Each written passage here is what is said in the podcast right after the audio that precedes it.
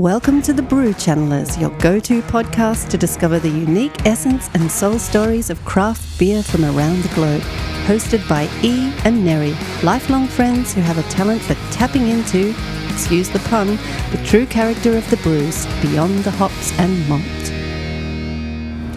Hello, listeners. Welcome to the Brew Channelers. I'm here with Neri down at the Brisbane Brewing Co. in West End. We're up to episode 29, and today we're having a double black IPA called Blasphemy, 8.5%. This is giving some reminders of another nice dark we had here, but this is going to the next level. Blasphemy is an interesting name because the there is a purity about it, so pure almost that it does the full circle that it makes you want to swear your fucking ass off. so I understand where it's coming from in that respect. His name. His name is Ian, and this is just perfection. This is this is Christmas pudding perfection in an ale of this nature, and it's deep and gorgeous, and um, but yeah, and and Ian is just.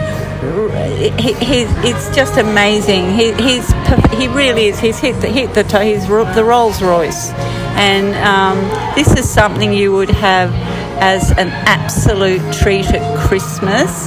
Um, you would bring it out, you know, you've, you've, you've, it, it's an after thing, not, not a before. So you've had all your turkey and whatever else. Vegan turkey. and no real turkey, real turkey. Vegan turkey.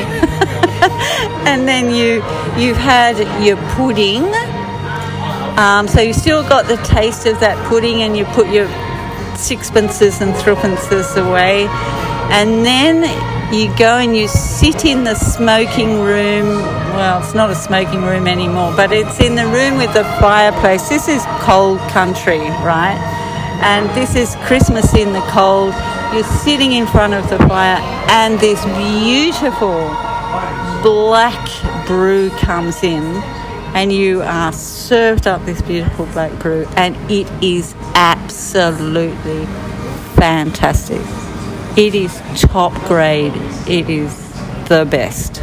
You're in a sublime state of absolute indulgence.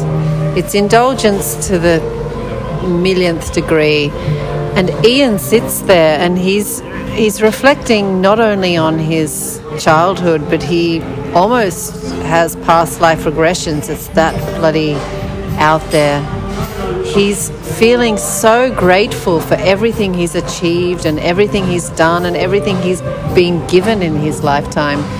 It's pure zenith mode of indulgence and he's he's happy he's there and if you want to have a brew that takes you to that place of pure celebration of life on earth as a human being.